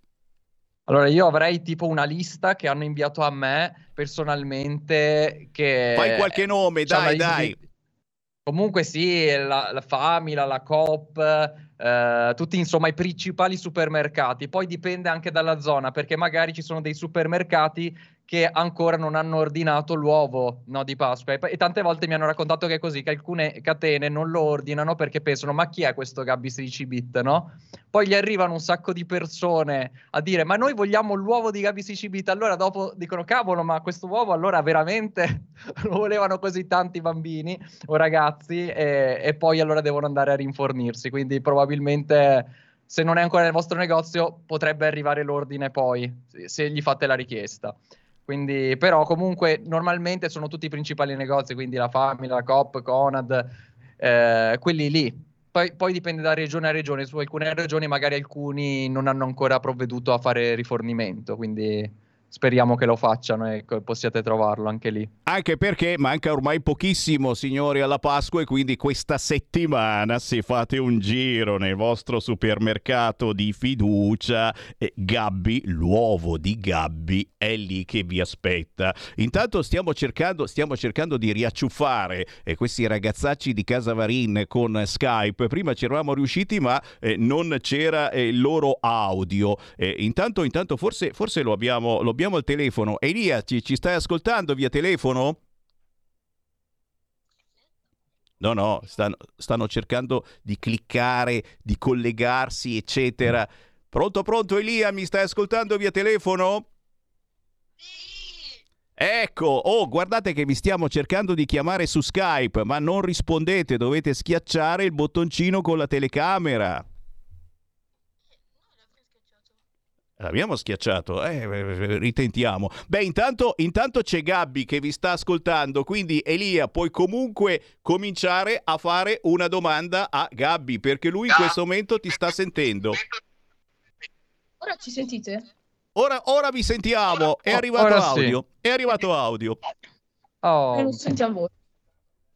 Loro non ci sentono però. No, non ci, ci sentono sento. loro, misteri. Del... Oh, capisci che come la tecnologia ci eh. viene incontro, no? Ma eh, a volte, a volte eh, no, no, no, è, è, ancora, è, ancora, peggio. Allora lo chiedo io, prima di tutto... Eh, Gabby, qual è il segreto per questa comunicazione che stai facendo eh, con ragazzi eh, di tutte le età, perché poi ci sono i grandicelli anche che stanno giocando con te, ma soprattutto con ragazzi molto più giovani di te. Dico ragazzi, ma devo dire anche bambini più giovani di te. Eh, il Gabby non c'ha mica 16-17 anni, adesso non so perché no, non si chiede l'età agli youtuber, però diciamo insomma che, che beh, hai superato la maggiore età da poco, ecco. Eh, sì, da poco, da poco. Si va verso la maggiore, maggiore età adesso purtroppo. Eh. Qual è il tuo segreto per comunicare eh, allora, con questi ragazzi? Il segreto, questo segreto, guarda, ce l'hai in esclusiva, adesso ce l'avrete voi, Radio Libertà, ecco, Dai. solo per voi, quindi solo gli ascoltatori di Radio Libertà. Allora, essenzialmente il segreto è capire eh, e rimanere anche un po' bambini. Cioè io ho fatto, ho avuto la fortuna forse che sono rima- rimasto un po' Peter Pan, no? Nel cuore, quindi sono rimasto un po' anche ai gusti, me li ricordo quelli che avevo da bambino, no? Quindi riesco forse a capire cosa piace, no? Attraverso i giochi, attraverso ehm, sì, tutto quell'ambiente che è un po' il mondo dei bambini. Quindi quando sai un po' quello, sai anche capire cosa portare nel tuo canale per fare una cosa che piaccia soprattutto a loro, no? Che sono il mio pubblico alla fine. Quindi il segreto è un po' questo, rimanere bambini e, e sapere come comunicare con i bambini, però per fare questo devi un po' rimanere bambino, cioè devi stare in quell'ambiente, nuotare un po' in quell'ambiente eh, con le tue passioni, ecco. Quindi diciamo che le mie passioni anche nei videogiochi comunque riesco a divertirmi con magari dei videogame che un adulto non, non gli piacciono poi tanto, però eh, riesco a divertirmi un po' con tutti perché ho quella, quel, quell'indole Peter Pan che mi, mi, aiuta a divertirmi e questo credo che venga trasmesso nel, nei miei video. Penso, cioè, mi è stato detto più volte questa allegria, questo eh, modo di comunicare che insomma piace anche a questi ragazzi. Quindi... È un po', è un po una, una, una, pazzia che ci vuole, sai, come, come, parlare alla radio, insomma, tu parli alla radio e non sai eh, chi ti sta ascoltando in quel momento, devi attirare l'attenzione, ma soprattutto tenerla alta l'attenzione, penso che tu lo sappia meglio di me, perché poi facendo eh, questi giochi, questi eh, game, eh, spesso e volentieri tiri dentro anche gli stessi ragazzini a giocare con te, non è vero? Sì, sì, eh, ma appunto è una cosa che poi si acquisisce, cioè se tu a vedere i miei primi video ero proprio un mortorio, tutto tipo tranquillo, eh, poi questa allegria, poi ovviamente magari ce l'avevo già dentro, capito? Un po' questa indole, perché ho sempre fatto cose un po' pazze nella mia vita fin da, da bambino, da ragazzo però ecco, quest- poi la, l'esplosione, no? Eh, viene con, con, l'esperienza facendolo. Credo che anche tu, magari appena sei partito, non eri così esuberante, così esperto quando sei partito in radio. Smentisco, smentisco, ero no. ancora più pazzo e poi ho dovuto ancora... calmarmi perché okay. effettivamente eh, gli editori, i vari editori delle radio dicevano: Ma questo è completamente fuori di testa, ma datti una calmata. Nel tuo caso, nel tuo caso è, è un po' un, un, self, una roba che devi fare da solo e, e capire anche fino a che punto fare il pazzo. Intanto stiamo sempre cercando di collegarci con Casa Varin, ma non è così semplice, ragazzi. Io li ho lasciato in mano Skype. Forse li abbiamo. Elia, ci sei? Sì, siamo. ci siamo. Era ora. E allora vi passo Gabby, fategli le domande, ora è tutto vostro. La prima di Simone. Simone. Allora. Preferisci Malta o l'Italia? Allora, preferisco l'Italia, cioè, ma io l'Italia la preferisco a tutto, sinceramente. Non credo che ci sia un paese al mondo bello come l'Italia. Eh, sto anche valutando eh, di, di, tornarci a vivere nei, nei prossimi anni, ecco. Quindi la- l'Italia è sempre nel mio cuore e Malta è bella anche Malta, per carità, avere il mare, essere in un'isola eh, ha, ha il suo fascino, diciamo. Però ovviamente quando ci vivi per tanti anni, io ho vissuto circa tre anni a Malta, eh, dopo un po' in, inizi a sentirti isolato nell'isola, quindi diciamo non è proprio la perfezione della vita che cerco io. Ecco, però è stata un'esperienza costruttiva per farmi capire sempre di più cosa cerco io, perché a volte bisogna capire anche le cose eh, provandole, altrimenti non ti puoi fare un'idea. È stata forse una pazzia, come tante pazzie che ho fatto, quella di andare a vivere a Malta, però ecco, nella domanda se preferisco Malta o l'Italia, alla fine fra le due preferisco l'Italia. Mm. Eh, qual è il gioco che hai giocato di più, che ti è piaciuto di più anche? Allora, il gioco che ho giocato di più, eh, penso in assoluto, se parliamo del canale anche, eh, è stato Minecraft, no? lo conoscete tutti, ormai Minecraft eh, anche se ne, parla, se ne è parlato anche troppo di quel gioco. Tra l'altro, piccolo aneddoto, ci ho giocato così tanto e poi è un gioco complesso da registrare perché devi tu costruire la tua storia. Io sono andato anche in burnout con quel gioco eh, per tutte le costruzioni che dovevi fare. Però ecco, quel gioco che ho giocato di più e forse anche mi è piaciuto di più portare per la sua creatività, perché mi, piace, mi piacciono i lavori creativi, è Minecraft. Poi per conto mio, quando gioco un po' per divertimento senza pensare proprio anche al canale. Halo, ho giocato molto Halo, è uno sparatutto, eh, multiplayer, mi piacciono molto i giochi dove competi multigiocatore, dove fai squadra, dove parli. Eh, e, e, e, quelli sono dei giochi che personalmente mi diverto a giocare per conto mio. Quindi direi che Halo forse è il gioco che ho giocato di più di tutti in generale. Poi nel canale Minecraft. Vorresti collaborare ancora con l'ON tipo Lion o SP Jockey? Assolutamente, poi mh, le occasioni di collaborazioni poi nascono, dipendono anche dai giochi, dai periodi, perché ci sono dei periodi magari che non escono dei giochi belli da fare con gli amici o con i colleghi di YouTube, quindi bisogna aspettare che arrivi il momento giusto, il gioco giusto, eh, per poter anche innescare quella scintilla che renda ecco, il video un bel video intrattenitivo che vi piaccia. Quindi sicuramente quando usciranno dei giochi che hanno quella scintilla vedremo altre collaborazioni con tutti questi youtuber.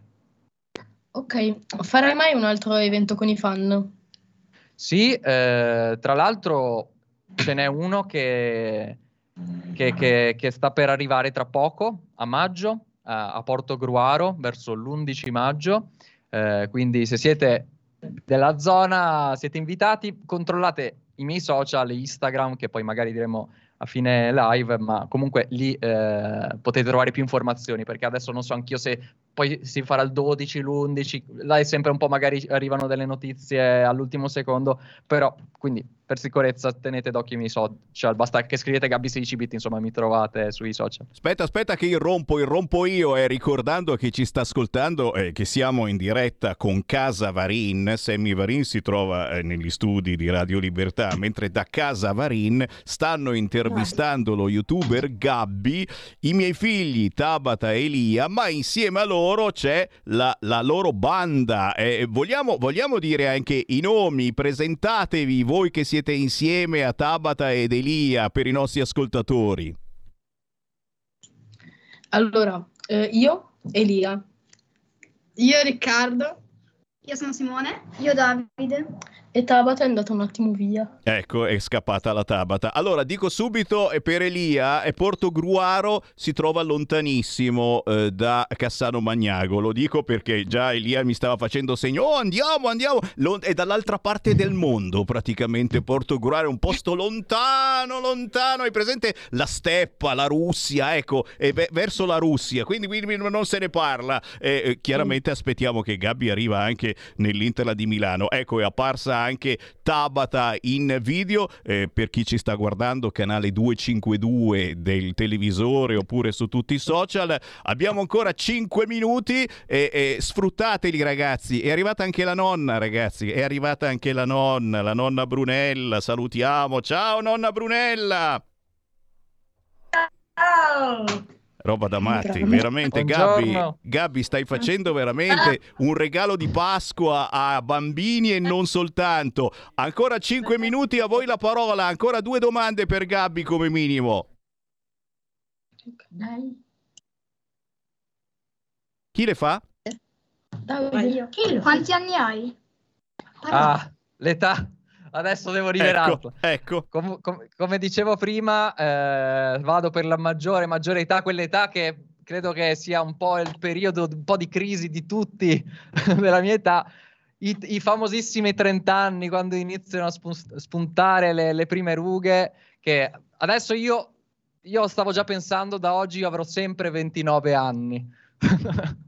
Questo è il trucco, no? Io quando mi chiederanno l'età io avrò sempre 29 anni, per altri almeno tre anni. Comunque sì, eh, purtroppo il 24 aprile, quindi tra pochissimo, eh, andrò per i 30 anni. Quindi ancora posso dire ho 29 anni. Ho 29 anni adesso. E lo continuo a dire fino all'ultimo giorno.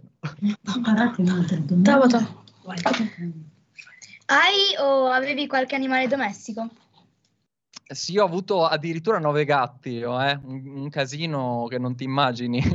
Comunque adesso purtroppo no, anche perché sono in affitto e sai, magari con i proprietari, i veri animali, tutte queste cose non è, non è il massimo. Quindi però un, un, giorno, magari quando avrò trovato la mia sistemazione, eh, prenderò, pensavo di prendere un bel cagnolino, magari anche più di uno. E, e comunque amo gli animali e avere un bel animale domestico che ci faccia compagnia assolutamente. Simone? Eh, per quanto tempo continuerai su YouTube? Io spero ancora a lungo, YouTube è, è, la mia passione, cioè la cosa che amo fare. Magari potremo vedere delle evoluzioni eh, nel canale, magari non farò sempre le stesse cose, magari mi sposterò anche su cose nuove, potrà esserci un, un momento eh, di, di, evoluzione, ecco Però, insomma, spero di poterlo fare ancora a lungo, cioè il più possibile, altri 5-10 anni, insomma, speriamo. Diventate giovani. E cosa ne pensa la tua famiglia di quello che stai portando avanti e quello che fai? La mia famiglia, è, ovviamente io devo ringraziarla perché è sempre stata supportiva eh, sul mio lavoro, mi ha sempre supportato, mi ha sempre incoraggiato, anzi devo ringraziare anche mia madre che nonostante eravamo in un periodo di, con la finanza non proprio di soldi disponibili, liquidità, eh, per, per, comprare un computer, eh, lei si è puntata, abbiamo fatto un piccolo sacrificio, ho preso il mio primo computer grazie anche a mia madre, che, che poi mi ha permesso ecco, di editare i miei video, di, di, avere la potenza necessaria per buttare in rete tutti questi video, quindi devo dire che ho ricevuto un buon supporto, un buon aiuto, una spinta iniziale dalla mia famiglia e comunque adesso che hanno visto anche i risultati sono molto contenti e insomma, è una cosa che mi fa molto piacere, ringrazio sempre. Ehm, la tua prima console qual è stata? La mia prima console è stata la PlayStation 2 con Kingdom Hearts, un gioco, non so se lo conoscete, è uscito il 3 adesso per la uh, 3, la 4. Eh, comunque eh, PlayStation 2, poi Xbox, poi computer. sono fatto a gradi, mi sono fatto un po' tutti i gradi delle console. La tua console preferita? La mia console preferita penso l'Xbox proprio perché teneva il gioco Halo di cui vi ho parlato prima e quindi è quello a cui ho giocato di più, quindi direi l'Xbox 360 però, parliamo di una un po' vecchia. Forse adesso preferisco la PlayStation, cioè per conto mio gioco un po' più con la PlayStation, però insomma tutte le console alla fine ormai contengono tutti i giochi, eh, insomma sono tutte potenti allo stesso modo, se poi vogliamo andare in Italia uno è più potente, però insomma fanno tutto il loro lavoro, dipende un po' dai tuoi gusti, da cosa vuoi giocare. Vai. Tuo fratello ti aiuta nei video che fai? Sì, eh, mi aiuta, fa, eh, mio fratello è animatore 3D, quindi se a volte adesso sai che sono usciti gli shorts su YouTube, c'è questa cosa TikTok anche su YouTube, ehm, abbiamo fatto alcune animazioni 3D dove tra l'altro due mi sono anche andate, non solo in Italia, sono anche esplose in America, quindi questo è il bello un po' degli shorts, che non serve sempre parlare in italiano, ma possono poi anche attraverso un'animazione, dei movimenti, delle canzoni, raggiungere un pubblico molto ampio. Quindi abbiamo fatto due animazioni che hanno fatto 4 milioni di visualizzazioni l'una, che sono andate in America e hanno ricevuto commenti da tutte le parti del mondo. E, e, quindi mio fratello possiamo dire che mi ha dato una mano quel canale perché mi aiuta e, e, anche lui un po' adesso cerca anche di fare il suo e, è veramente una persona molto talentuosa in questo campo eh e gli auguro il massimo successo. Signori, si fa squadra, si fa squadra con Gabby 16 bit e chi ci sta ascoltando è ancora in tempo perché lo ricordiamo, Gabby ha fatto l'uovo. Trovate l'uovo di Pasqua di Gabby in tutti i migliori centri commerciali e chiaramente Elia, Tabata e, e la compagnia della loro classe se lo sono già procurato e ce lo siamo già mangiato, diciamo diciamocelo senza problemi. Eh, eccolo lì, ce lo sta mostrando. Gabby, non possiamo che eh, ringraziarti per averci fatto questo bellissimo regalo. Diamo appuntamento a chi ti conosce, certo, ma soprattutto a chi non ti conosce. Eh, ricordiamo dove possono trovarti i nostri ascoltatori per divertirsi con te, per giocare un po' con te. Mi trovate ovviamente sul canale YouTube, che è quello principale, basta che scrivete su YouTube Gabby16bit, mi trovate lì e poi su tutti i social, TikTok Gabby16bit trattino basso official, Instagram Gabby16bit trattino basso official, anche lì. E, e, poi non lo so, ne avrò altri. Facebook non l'ho usato più di tanto ultimamente, però anche lì ho una pagina e sempre Gabby16bit official, sono sempre quelle eh, le pagine. Insomma, mi trovate su questi, ma ovviamente principalmente su YouTube. E presto avremo modo di giocare nuovamente con te. Parlo naturalmente con eh, Gabby Elia, così si fa chiamare mio figlio Elia, penso un po' che pazzo, no? Con la sua gang. Eh, ragazzi di Casa Varin, un minuto per fare gli ultimi saluti a Gabby. Ognuno naturalmente si ripresenti e lo può salutare. Ehm, cos'è che posso dire? non posso dire niente. Vabbè, ciao Gabby, ti saluto. E boh, spero che potremo rigiocare insieme al più presto. E niente, passo la parola a Riccardo. Ciao, io sono Riccardo. È stata molto bella questa intervista con te, è stata molto interessante. E ciao. Eh, ciao Gabby, Eh, mi piacciono, cioè, sono, cioè, mi piacciono i tuoi video perché eh, cioè, è, è difficile vederti, è difficile capire quanto è strano vederti così, cioè, parlare direttamente con te, perché di solito, cioè, guardando i video tu puoi parlare, però lui non ti risponde. Adesso Certo. mi chiamata è, è strano e eh, grazie. Ciao, io sono Davide e tu cioè, sei il mio youtuber preferito da tantissimo tempo e ti seguo eh, da tantissimo tempo. Ciao, sono Tabata e spero che potremo rigiocare più, pia- più presto a Fortnite perché è praticamente l'unico modo per rincontrarci. Ciao, sono la nonna di Elietta. È pure la nonna, è pure la nonna. Grandissimo. Ciao Gabby. Ciao, ciao. Ciao ragazzi, grazie mille a voi, insomma, per tutte le domande, per eh, aver conosciuto, insomma, tutta questa bellissima famiglia, la famiglia Varin e amici. Stai ascoltando Radio Libertà, la tua voce libera, senza filtri né censure, la tua radio.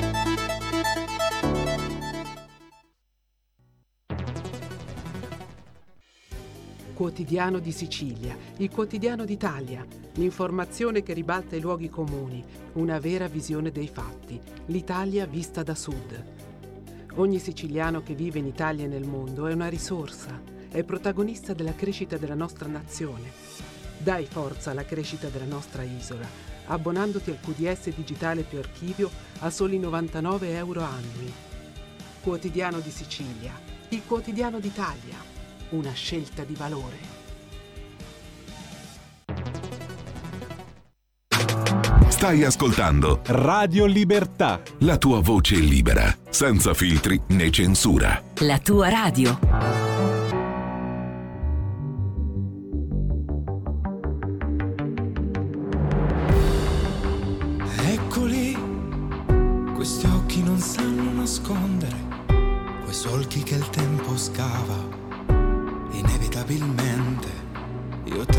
Fuori e dentro e mi commuovo per niente, mi rivedo bambino con le mie fragilità, nascoste in un sorriso e nell'ingenuità.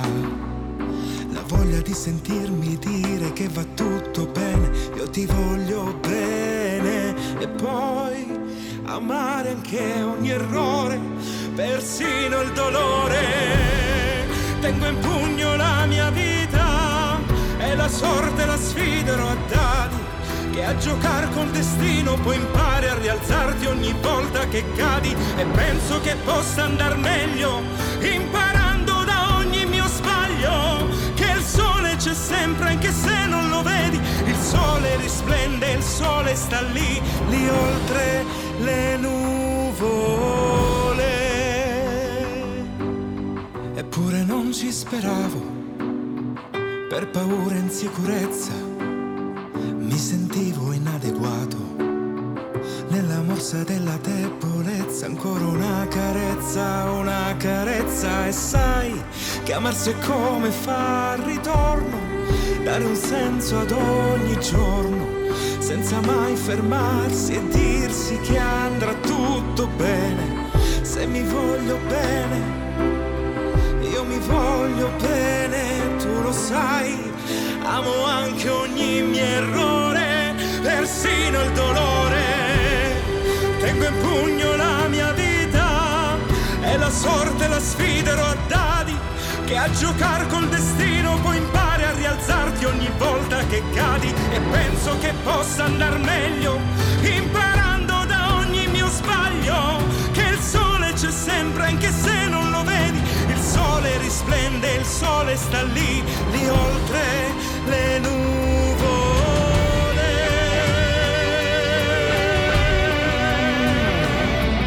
Il cuore lo sa, non esiste confine, ama te stesso, non ci sarà fine.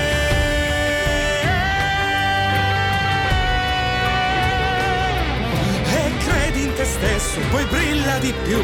In questo cielo la stella sei tu. E tengo in pugno la mia vita. E la sorte la sfiderò dadi. Che a giocare col destino poi impari a rialzarti ogni volta che cadi. E penso che possa andar meglio. Imparando da ogni mio sbaglio. Che il sole c'è sempre anche se non lo vedi. Il sole risplende, il sole sta lì, lì oltre le nuvole.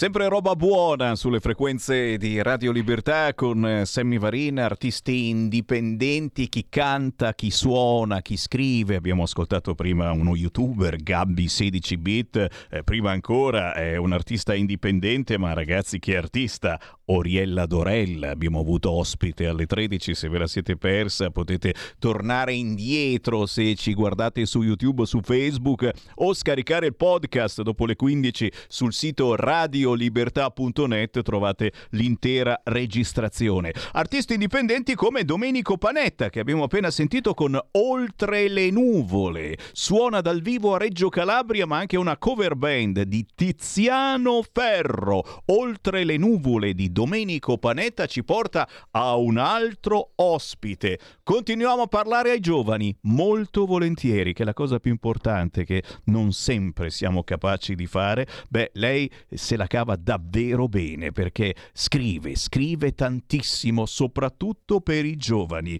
Da Palermo, scrittrice polivalente, Chiara Taormina. Ciao Chiara! Ciao, ciao, buona giornata a te e a chi ci sta seguendo. Piacere di trovarti, Piacere. Chiara. Ma perché, perché scrittrice polivalente? Eh, scrittrice polivalente perché sicuramente, come tu sai, scrivo non soltanto libri per ragazzi, ma mi dedico anche spesso alla poesia. Haiku? Eh, sopra- haiku, alla poesia eh, occidentale, ma anche a questa forma di poesia giapponese in tre versi, che deve racchiudere eh, in tutto la conta di 17 sillabe, quindi pochissimi versi per esprimere stati d'animo, emozioni, sensazioni, eh, soprattutto eh, sono dei piccoli inni alla natura questi haiku.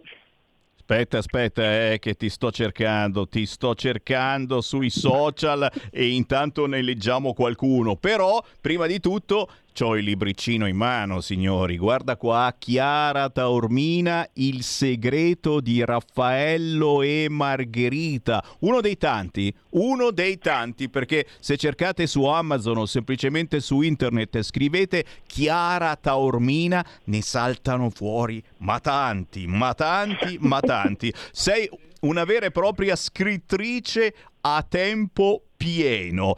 E qui naturalmente eh, ti chiedo subito, prima di sapere eh, che cosa c'è dentro quest'ultima tua pubblicazione, qual è il tuo segreto? Perché parlare ai giovani e, e, chi ti parla a due bambini che abbiamo appena ascoltato di 12 anni, eh, non è così semplice parlare ai giovani, farsi ascoltare, mantenere alta l'attenzione.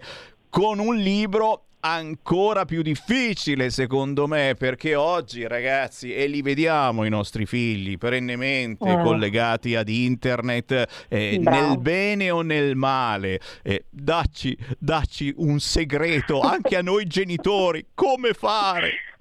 Eh, l'unico segreto è questo che sono genitore anche io, quindi ho cominciato a scrivere proprio in concomitanza della nascita di mia figlia eh, siccome era l'unico modo per farla stare, appunto come dici tu, buona e attenta, inventavo le storie, i personaggi e lei eh, era entusiasta di queste storie, tanto è vero che poi anche i suoi compagni a scuola le leggevano eh, ed erano veramente contenti, a volte venivano a casa qua da mia figlia perché le volevano raccontate e mi sono decisa a cercare un editore che poi nel 2013 ho incontrato il Ciliegio che è il mio editore attuale che saluto, ciao ciao Giovanna, ciao Maurizio, e il quale è partita questa avventura letteraria. Eh, ho detto, visto che insomma, i ragazzi apprezzano, eh, ho cominciato con loro, non li ho più lasciati perché mi sono trovata veramente bene con questo editore, che tra l'altro anche loro sono eh, provincia di Como.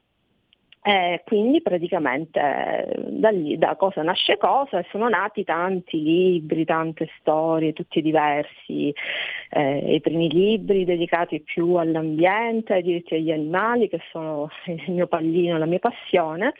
E poi insomma gli ultimi invece dedicati più alla storia, ai personaggi del passato, perché anche quelle sono cose importanti per i ragazzi da scoprire eh, e quindi insomma... E quindi non soltanto, non soltanto, storielline, ma anche cultura. E in questo che ho in mano io, il segreto di Raffaello e Margherita, e, e, e qui si parla di Raffaello Sanzio.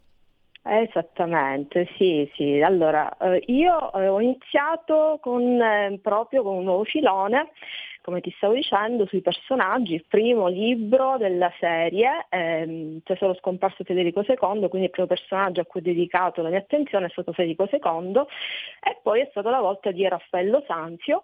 Nello specifico in questo libro ho voluto parlare della sua storia d'amore con la fornarina, questa bellissima ragazza eh, Margherita Luti, detta la fornarina perché era figlia di un fornaio, di cui si, per, eh, si innamorò perdutamente. Eh, e tant'è vero che gli era stata promessa una nobile all'epoca, ma lui rimandava sempre le nozze perché non voleva saperne niente, ovviamente era innamorato di un'altra fanciulla, ma le convenzioni dell'epoca non gli permettevano di, di sposarla pubblicamente e le fonti ci dicono che forse avvennero delle nozze segrete fra i due nel 1515, cosa che però non è stata mai confermata, però io ho voluto sfruttare questa notizia per inserirla nel mio libro. E poi come fare a avvicinare questo personaggio ai ragazzi? Ho legato la storia di, questa, eh, di questi due personaggi importanti del passato alla storia di amicizia tra due ragazzi della nostra epoca che sono omonimi di Raffaello e Margherita perché si chiamano anche loro nello stesso modo e sono legati oltre che a una bella amicizia proprio dalla passione per l'arte. Eh, infatti questa passione per l'arte li porterà a eh, guardare eh, una mostra eh, in occasione dei 500 anni alla morte di Raffaello Sanzio eh, ammirando una sua famosa opera che è legata tra l'altro anche alla mia terra, alla Sicilia, che si chiama Lo Spasimo in Sicilia, saranno catapultati nell'epoca del passato di Raffaello alla ricerca di un quadro che lui ha dipinto per la sua sposa ma che è andato perduto. Quindi siamo un po' una storia a metà fra passato e presente, eh, fra sogno e realtà, con degli elementi fantastici, fantasiosi, una storia che eh, ha anche elementi come per esempio la magia, il soprannaturale, eh, per divertire oltre che dare delle notizie storiche sui personaggi, altrimenti i ragazzi insomma non, non stanno, non leggono volentieri. Brava, Ecco, bellissimo, bellissimo, un collegamento eh, che, che, mh, che affascina poi, che affascina. Ma co- co- cosa ti dicono i, i ragazzi quando ti incontrano? Come ti vedono? Cosa ti, cosa ti dicono veramente quando ti vedono in giro, ti conoscono? Magari gli fai l'autografo sul libro. Sì, sì, è capitato che mh, mi hanno invitato in alcune scuole, ovviamente purtroppo nel periodo della pandemia un po' questa cosa è stata un po' eh, vietata, quindi non si poteva tanto andare, però eh, nei, diciamo ora per fortuna stanno un po' riprendendo le attività, ma quando i ragazzi li incontrano la prima cosa che vogliono sapere è come mi è venuta l'idea, perché ho scelto questo personaggio piuttosto che un altro.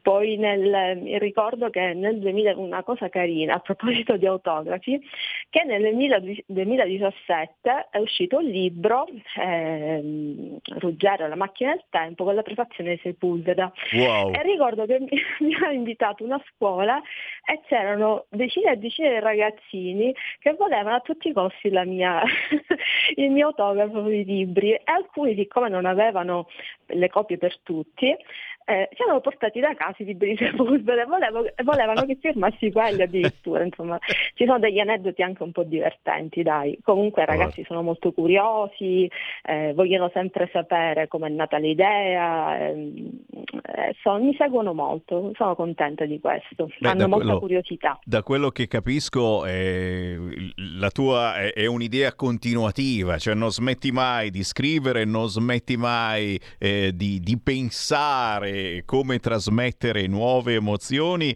attrive- attraverso i tuoi libri che sono di facile lettura. eh, questo che ho in mano io è 126 pagine, quindi fruibile tranquillamente in poche ore per un ragazzo. Il segreto di Raffaello e Margherita di Chiara Taormina potrebbe essere un bel regalo da mettere nell'uovo di Pasqua, ma ripeto, non solo questo, ce ne sono veramente a bizzeffe. Chiara Taormina, dici dove poter trovare le tue emozioni, dove eh, poter acquistare i tuoi libri nel modo più veloce o magari nel modo più tradizionale. Sì, allora ehm, è facilissimo. Eh, Come hai detto tu, ti possono trovare su tutti gli store online, compreso Amazon, che è uno dei canali che le persone di solito prediligono, ma eh, possono anche contattare il mio editore scrivendo a info chiocciola eh, andando direttamente sul sito dell'editore www.edizioneciliegio.com che eh, può tranquillamente spedire a casa i testi senza, eh, in pochi giorni, penso in due giorni arriva, arriva il libro, ma è ordinabile anche in qualsiasi libreria perché eh, avendo un buon distributore il ciliegio comunque riesce a coprire tutto il territorio nazionale, anche nelle librerie eh, tradizionali. Un ottimo regalino nell'uovo di Pasqua e, e Esatto. qualche meditazione in più se seguite Chiara Taormina ad esempio su Instagram ogni tanto un haiku che l'u- l'ultimo, l'ultimo appena scritto che leggo pianto del vento la primavera nasce dal grembo d'aria e qui Eh sì. il silenzio È uno dei tanti, uno dei tanti, sì, mi diletto ogni giorno a condividere su Instagram queste piccole perle eh, di origine giapponese, gli haiku come vedi sono eh, un inno alla natura, ehm, tra l'altro per scrivere gli haiku ci vuole anche molta concentrazione, bisogna anche eh, non soltanto concentrare tutto in 17 sillabe, ma ci sono proprio delle regole da rispettare, quindi eh, bisogna anche un po' studiare questa- questo genere, se si vuole ehm, essere fedeli al, all'haiku tradizionale. Ecco. Signori, e io naturalmente da papà di famiglia mi chiedo ma come trova il tempo? ma no, non dircelo, non dircelo, non vogliamo saperlo. Ti, ti ammiriamo solo per questo. Cercate Chiara Taormina su Instagram, libri di Chiara e salta fuori. Grazie Chiara, buon lavoro. Grazie Sammy, un Auguroni. bacione e buona Pasqua e grazie a tutti. Buona Ciao. Pasqua, buona Pasqua a voi e a voi che vi apprestate a partire per qualche giorno di riposo. Noi stiamo in onda, certo, e vi trasmettiamo adesso il Qui Parlamento. Io torno domani, ore 13.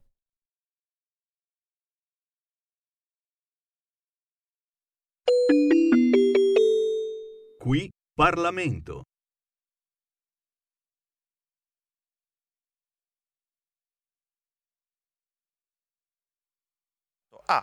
Coerenza e ha senso di responsabilità. E visto che è stato evocato, il- mi sia consentito di fare un passaggio sul tema del giorno che, diciamo, per usare una parola mm, un po' complessa, è assolutamente isomorfo a quello di cui stiamo parlando, che è il tema del PNRR e che merita una riflessione perché anche il tema del PNRR ha suscitato esattamente come il tema del super bonus fin dall'inizio le nostre perplessità nel merito e nel metodo. Nel merito perché fin dall'inizio noi ci siamo posti il tema di quanto le priorità eh, scelte in Europa che il PNRR incorporava fossero effettivamente compatibili con le esigenze del tessuto produttivo del nostro paese. Faccio un esempio banale, eh, chiunque il paese lo giri sa che noi abbiamo bisogno di infrastrutture, chiamiamole così, tradizionali, strade, nel PNRR non c'è un centesimo per questa roba qui. Ci sono le smart road, ma sono un'altra cosa, sono i sensori messi sul ponte così quando cade ti avverte che sta cadendo, ma non è di questo che abbiamo bisogno, abbiamo bisogno di ponti che stiano su e quindi bisogna spendere in cemento, d'accordo? Quella orrenda cosa grigia che però serve a mandare avanti l'economia, serve a far circolare le merci.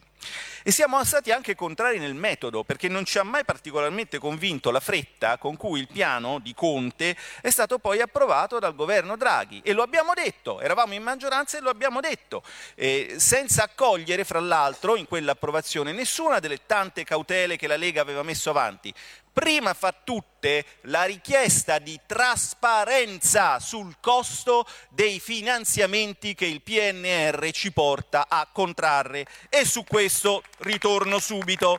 Però, venendo all'isomorfismo, io vorrei far stare tranquilli i cittadini, perché i cittadini devono sapere che così come oggi mettiamo in sicurezza il super bonus che fin dall'inizio non ci ha convinto, così gli elettori devono sapere che metteremo in sicurezza anche il PNRR, ma questo richiede un'operazione di verità e non di propaganda. Il vero nemico del PNRR è chi continua a considerarlo come un totem a, e quindi a tabuizzare qualsiasi discorso sul PNRR, anziché chi, come questo centrodestra, lo considera come uno strumento e quindi in quanto tale deve essere adattato alle circostanze. E qui il tema è molto semplice. Gli eventi degli ultimi due anni, e in particolare la crisi energetica, e le tensioni inflattive, cui hanno contribuito, perché possiamo dirlo, alcune scelte strategiche sbagliate intraprese in sede europea, come quella di affidarsi esclusivamente alla Russia per il rifornimento di, di mh, fonti fossili o quella di imporre tappe forzate per la eh, transizione verso le fonti eh, rinnovabili, ci pongono oggi in uno scenario totalmente diverso, in uno scenario inflattivo. Cioè io qua vorrei ribadire, eh, in modo stilizzato naturalmente, ma per essere efficace, quello che da sempre diciamo, cioè è profondamente scorretto dire che se i prezzi raddoppiano con la stessa quantità di soldi si possono fare le stesse cose. Si può fare metà delle cose e vanno anche scelte bene per evitare che si vada dietro a quelle scelte strategiche, ideologiche che già oggi ci hanno messo eh, in difficoltà. E per questo noi rivendichiamo di eh, dovere e di potere criticare l'impostazione del PNR in sede nazionale e perché no, anche in sede europea. Perché qua, io voglio dirlo, cioè preoccupa vedere la sinistra intenta, diciamo, al solito giochino denigratorio, che è quello di sparare addosso al Paese nel tentativo di mettere in difficoltà chi lo sta governando, quando chi lo governa è il centrodestra. Preoccupa anche perché è segno di una grave profonda ignoranza dei fatti e delle cose, cioè il racconto di un'Italia in ritardo, di un'Italia malato d'Europa per colpa di questo governo di centrodestra, si scontra contro la realtà dei fatti, basta fare un giro sui siti della Commissione europea, basta andare sul Recovery and Resilience Scoreboard e lì si vedrà per esempio che eh, la Germania aveva circa una venticinquina di obiettivi da raggiungere nel 2022, ma da quel sito ne risultano raggiunti zero, la cifra tonda, d'accordo? Allora, non è che è un problema solo nostro. Io vorrei esortare chi attacca l'Italia facendo pensare che esista un problema italiano a considerare che presto questo sarà un problema tedesco e quindi sarà un problema europeo e quindi gli europeisti, diciamo così, di complemento dovranno cambiare discorso. Eh, vorrei che questo discorso invece venisse compreso subito. Eh, I prestiti NGEU per l'Italia, per l'Italia, hanno un tasso caratteristico, non è il 3%, non è il 4%, è il tasso da determinare. Ancora non sappiamo quanto ci costa sta roba e quindi sarà il caso di approfondire e di saperlo. Concludo. Sul super bonus le nostre proposte sono rimaste inascoltate per lunghi mesi, forse anche perché a qualcuno faceva comodo portare avanti un discorso più pagante in termini elettorali, il seducente discorso di ti rifaccio casa gratuitamente e poi ti sussidio perché tu possa restare sul divano. Questo weekend ci ha dimostrato che questo discorso ha meno smercio in certe realtà che in altre e la distinzione, ci tengo a precisarlo, non ha una radice etnica o antropologica, ma politica. Questo discorso non attacca dove i cittadini hanno potuto apprezzare la concretezza e lo stile di governo del centrodestra e in particolare, mi sia consentito di sottolinearlo, della Lega. Per questo motivo ribadiamo il nostro convinto voto favorevole. Qui Parlamento. Avete ascoltato Potere al Popolo.